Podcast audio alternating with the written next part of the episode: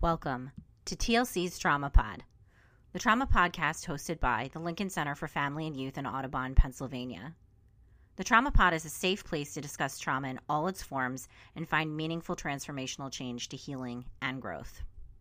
Our mission at the Lincoln Center is to transform lives and communities through education, coaching, and counseling. At our core is how we implement our values into our mission every day with our clients and students. We utilize four core values authentic engagement, meaning making, personalized support, and stimulated curiosity. Our podcast will seek to authentically engage you to make meaning, stimulate your curiosity, and aid you in finding personal support and connection in each of the podcasts we provide. We thank you for joining us at the Lincoln Center's Trauma Pod podcast.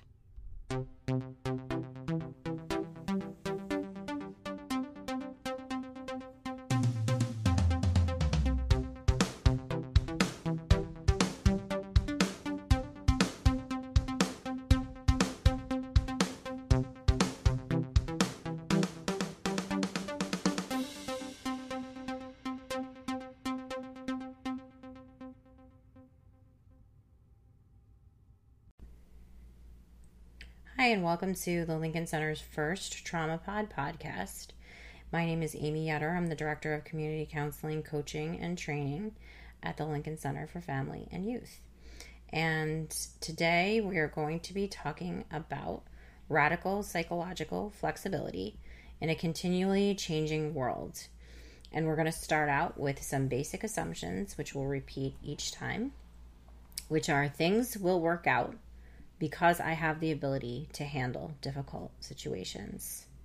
Number two, if I don't know what to do, I know how to utilize my support systems around me to gain the knowledge. Number three, if I am unable to obtain the knowledge from others, I can learn, though it may take time. Number four, I am a fallible human being. I forgive myself for my humanity and allow myself the grace in order to learn and gain success. Number five. Laughter in trying times allows us to continually forgive ourselves and others. And number six, the only way to fail is to give up. Today, we welcome Eric Scroggin, who is a licensed behavioral specialist and school based counselor at the Lincoln Center for Family and Youth. He has over 10 years of experience working in the mental and behavioral health field with children, adolescents, and their families to improve outcomes. Thank you for joining us today, Eric. Hi, Amy. Thanks for having me. So, what as we talk a little bit about what radical psychological flexibility is, are you familiar with the term radical flexibility and how it's used? Absolutely. Uh, I was taught or had originally learned this term as radical acceptance, but the flexibility piece makes a lot of sense. Okay. So, for our listeners, radical flexibility, uh, it's a term often used by workplaces to offer employees the power to structure their own work life. So, it's utilized in companies um, such as Google and um, I believe Apple as well. Mm-hmm. And what they do is they kind of cater to each one of their employees so that they can allow themselves really the self knowledge to work at their best capabilities. So you're saying it's flexibility on part of the company with its employees, allowing them to kind of call their shots of when they come into work or how they do their work. Right. It's okay. a little bit more external than it would be internal.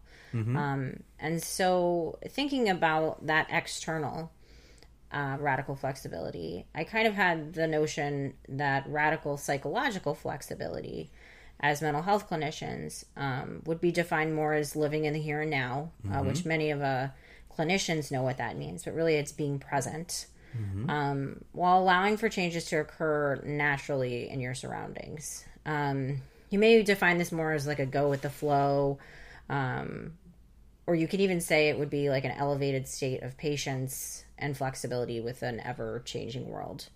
And in a COVID 19 world that we're living in now, sort of at the six month mark here as we're recording at the end of September in 2012, 2020, excuse me.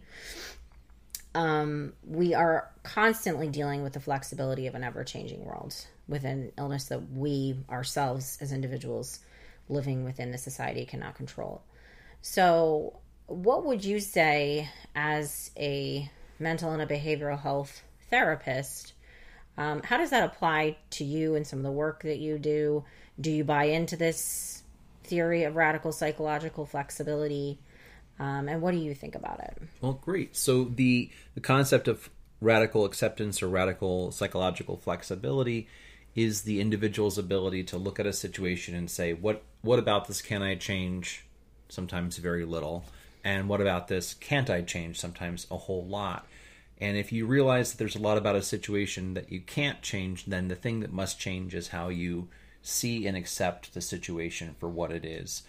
Sometimes we have the belief that we can force an outcome to happen, but when you add more variables, and of course, if you add more people, you really can't make the world exactly as you like. So, working with counseling clients or students in the school, sometimes they a school might change a rule or a teacher might give the student a grade they didn't agree with. This would be a great time for radical flexibility in saying, I did everything that I could, that's behind me. I performed as well as I possibly could have given the circumstances. I received a grade that I wasn't happy with, and now I'm going to take that, accept it, and try to move on and take the lessons from maybe what I felt like I could have done better. And instead of beating myself up for it, I'm going to apply that to the future situation. Okay, that was a great example, especially as it comes to our kids in school right now. Um, how are you seeing students um, as you're talking to students coming back to school? Mm-hmm. How are you dealing with students who are particularly non flexible? Um, you know, I know in, in your past work, as we've talked before this, um, you've worked with students on this on the autism spectrum, mm-hmm. and so flexibility may actually be a really difficult term for children adolescents, adults on the spectrum. Mm-hmm. Um, and even though we try to adopt um, sort of teaching them flexibility through um, transitions and other things that may be more difficult, what would you suggest uh, to do in terms of children who may have special needs? Well, I this is a great question, and I appreciate what I think I'm, I'm hearing you ask is how do you help students or young people or adolescents or anyone kind of deal with the situation if they themselves are inflexible this might be a great situation where you start to change the narrative of the discussion or the session with that person about uh, where do you feel you can make the most change? You know i can spend more time studying or i can give this person more space or things like that and emphasize to them these are the things that you can put your effort into right? You can't will the situation to be different right um, I've had a situation more recently with this with a student where I had to tell them the situation is going to be inflexible with you. You have to demonstrate some flexibility with the situation, and kind of framing it that inside out approach was, I believe, very helpful for that student. That's great.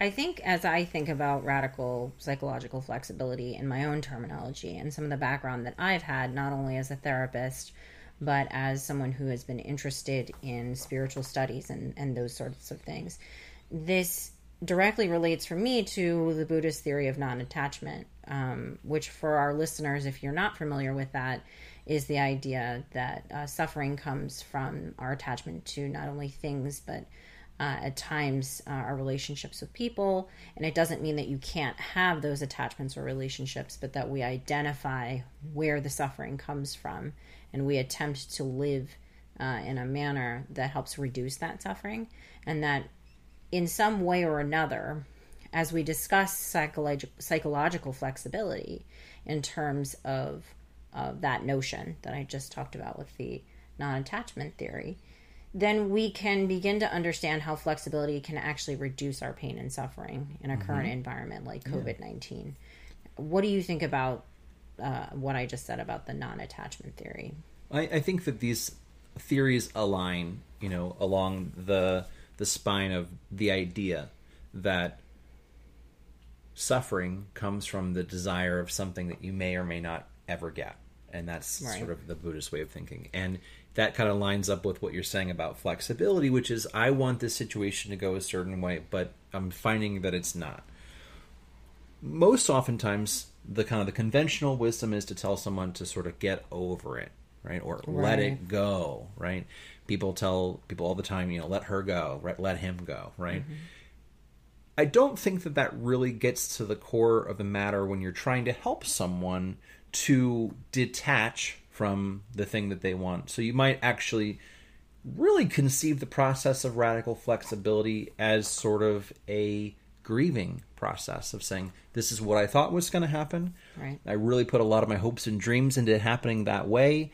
And then now it's not. I have to say goodbye and let let go of that, uh, which is different than telling someone to let it go. Right, exactly. And that's actually bringing up a great point that I wanted to get to, which is toxic positivity.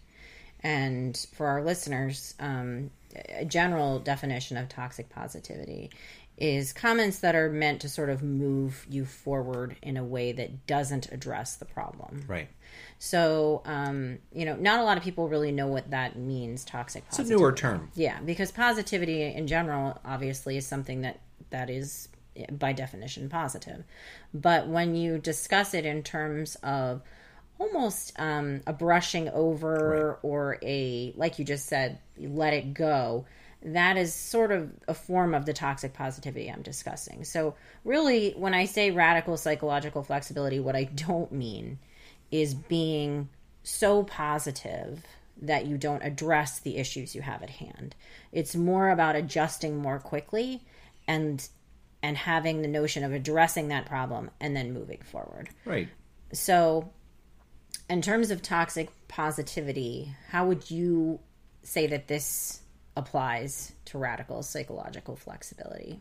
Well, I'm reminded in therapy and in conducting counseling with clients and students and families, one of the practices that you might find is the therapist or the counselor taking the opportunity and kind of slowing down and looking at a moment, right? And saying, mm-hmm. look what you just said, look at what you just did, look at what you just realized. Sometimes when a person is on their way to letting go of something, you can allow them the space to say, wow, you are starting to let go of this idea. You are starting to grieve the plans that maybe you had that were ruined by COVID. Right. As opposed to this idea of almost strong arming or kind of peer pressuring a person to get to that point.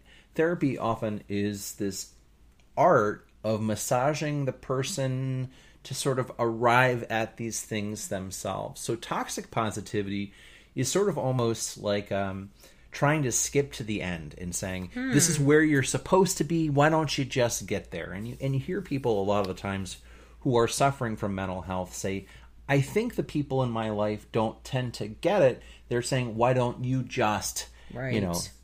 get over it or why don't you just go outside and go for a walk and that's what helps me right so toxic positivity is also a way of um, letting a person know that you're not aware of their process where they are and where they need to go and you're just trying to kind of square uh, that hole a little bit. You're trying to kind of force the situation to be better without actually doing the work. I really like that analogy because I feel like by saying skipping to the end, it still encompasses the idea that there is positive change. Right. It just is a process, and you know, it's a transformative process. Um, and so you can't just turn a caterpillar into a butterfly. You have to go through that process of metamorphosis. And so that's really, really interesting. I like what you said there. Right. If the the even in the imagery of the butterfly, which is one that I think is used quite often, we recognize the caterpillar literally dissolves. Yes. And it's not that it grows into a butterfly; it becomes something completely else in the middle. Primordial almost. right, and then it reforms into this whole other brand brand new thing and i think that that's a great way of looking at therapy that the middle part is kind of ooey gooey and kind of messy Right. and then at some point you kind of start to see forms and shapes and then you kind of you break out and, and that's that's a really great way of looking at therapy too Yeah, absolutely. Now, as we get into sort of our belief systems and how we grow up, um, or even just our personalities, you know, another thing I wanted to address was the fact that you don't need to be without structure to have radical flexibility because I know that a lot of people rely on their structure in order to get them through the day. Sure. And so, and structure has its place. Um, it really helps some individuals move uh, forward in a very goal oriented way. Um, and there's some people that don't do well with structure. But this, in particular, with radical flexibility, I don't think just lends itself to one type of personality. It's Sure. more of a, a state of continual transformation. Is addressing each moment as it comes and remaining in the here and now instead of the anxiety of the future and the depression of the past. And I wonder a little bit about the terms entitlement and humility when we talk about hmm. radical flexibility because I think at times when there's a, a normal amount of holding on to, to these issues that you're defining as grieving. You know, we grieve issues and we move forward. Right. But there's some sometimes where I hear people discuss the words things that I deserve. You know, I deserved Right. for that to happen to me. Mhm. And I, I really think that it, when we're discussing radical flexibility, we have to mention entitlement. Um, and on the opposite side of that would be humility, is really saying, um, and with the example you gave about the student, you know, I didn't, I tried the best that I could to get that grade. I didn't get the grade that I wanted but I'm going to accept this grade and I'm going to move forward understanding that maybe I need to be a little bit more humble about either how I studied or, you know, maybe just my approach um, in moving forward and, and really learning into the future.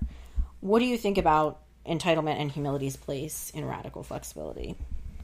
Right. I I think that there is there's a healthy a type of entitlement, right? Entitlement can mean things like I deserve to be treated with dignity and respect. I deserve my own space. I deserve um, humanity, right? Beyond that, uh, the kinds of things that people tell themselves that they deserve, you have to be very careful with those words because it it starts to create this idea that the world is set up to kind of provide you with these uh, privileges or comforts or things that you just wanted. Um, I don't think there's anything wrong with wanting things, and there's nothing wrong with asking for things. But if you start to get to the point where you tell yourself, I'm going to be very unhappy with everyone around me unless they give me whatever this is, Right. then you're, you're kind of traveling into the entitlement category. And where does radical flexibility fit into entitlement? Where, well, you can go into a situation wanting something to go a certain way or wanting to have a certain outcome or whatever, but then realizing, okay, what can I actually affect in this situation? If I can't get that, if I didn't win the lottery, right, then I do need to exhibit some sense of flexibility uh, in with the situation. Humility, again, is sort of like that end result. Humility is is is work, right? People, some people are more naturally humble um, and can knock themselves down a couple of pegs when they need to, if they have to. Um, but humility is an end goal. It's something that when we are at our most fragile and when we are at our most impatient, when we're most hurt, um, humility is really hard to access. So when we feel like we've been wronged, the radical flexibility may allow you to achieve humility and and being able to say like it's okay that I didn't get this because I won't always get what I want and that's okay. Um, again, I'm talking about skipping to the end. Sure. And um, humility is a process too. Yeah, absolutely. I think um, I, don't know if our society doesn't do this well or, or what specifically about this, but I think that accepting failure is really part of our successes. And instead of just seeing failure as negativity, it's an opportunity to learn, it's an opportunity to grow into your success. And really, I feel like failure is a part of success. And so, I, if you're able to see the little, little failures and even sometimes larger failures in your life as something that is pushing you along the way to your to your ultimate success, then flexibility will allow you to grieve those shorter ego responses that Yeah. we have and increase our bounce back and our and our resilience in these moments. And that's to me what really encompasses radical psychological flexibility. It's not the idea that we're taking a notion and then just saying get, get over it like you Right, said. It's accepting, it's understanding, it's moving forward, it's being resilient and it's it, I mean, this isn't an easy concept necessarily for most people. No. Um, and it's not something that can be done in its entirety because I think that would be a little too utopian.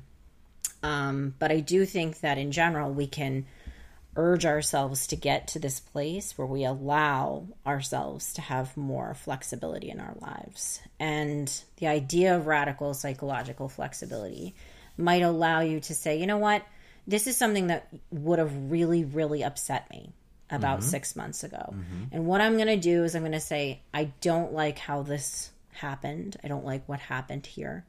But I'm going to accept that it did happen and I'm going to figure out what I can do in the future right.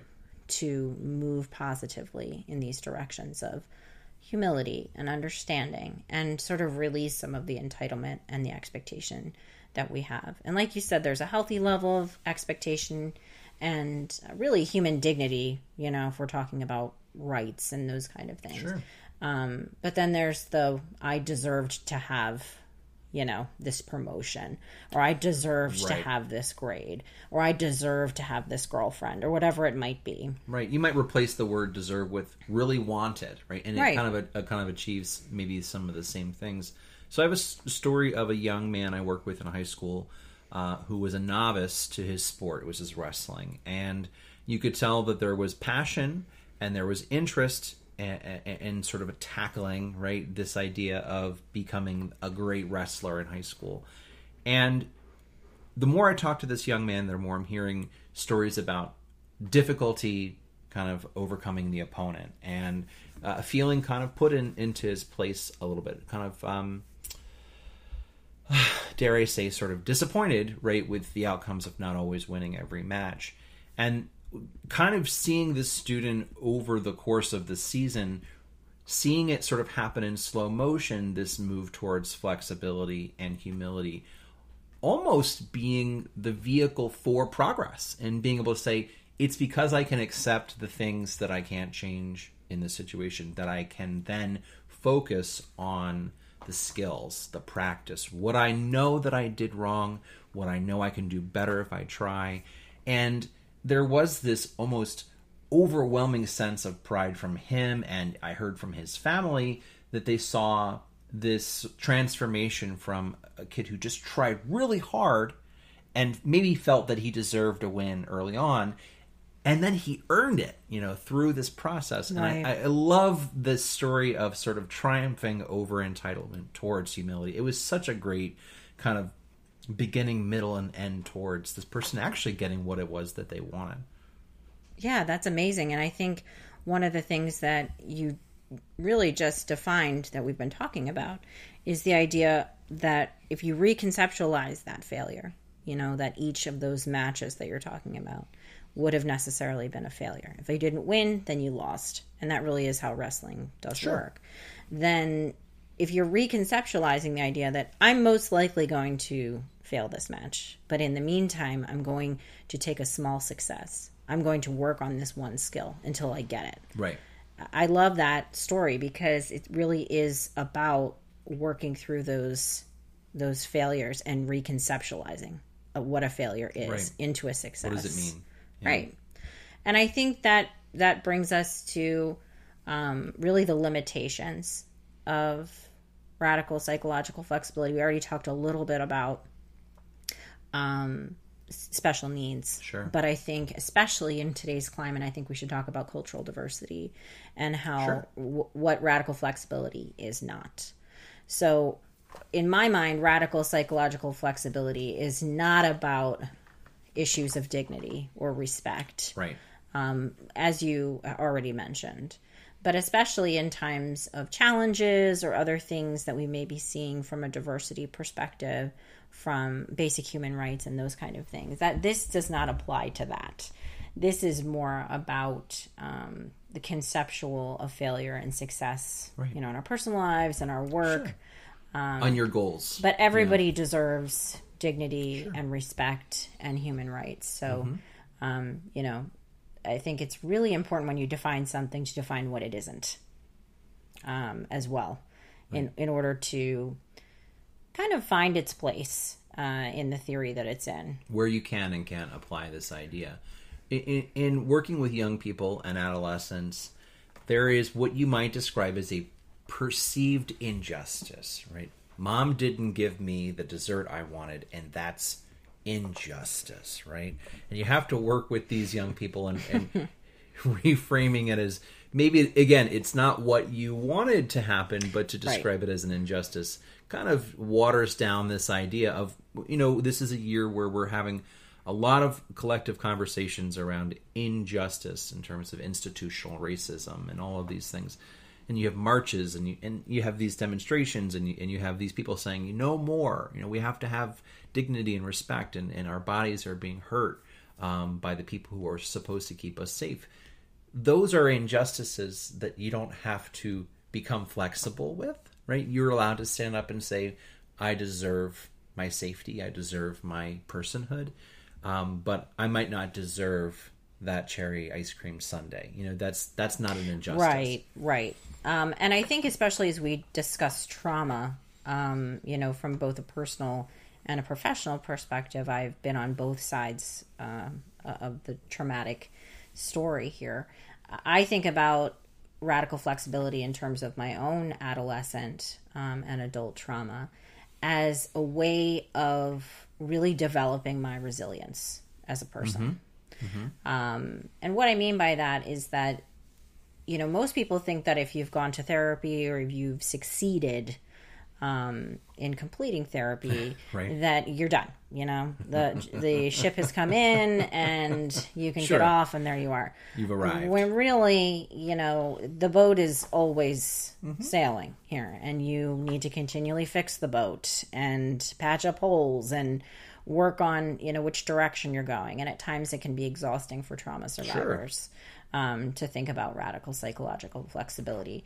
You use the word patch, and I, I I love that you are taking the boat analogy because for me, I've always seen it as a software analogy, and so you use the word patch. Mm. So you know you've got Amy 1.0, you've got Amy 2.0, right. and you patch these things up. You fix the bugs. You look at what's working, what's not working. You improve it. You grow. You increase functionality you know, I, I, I, grew up with technology, so it, that made more sense as an analogy. But I like your I like your ship analogy too.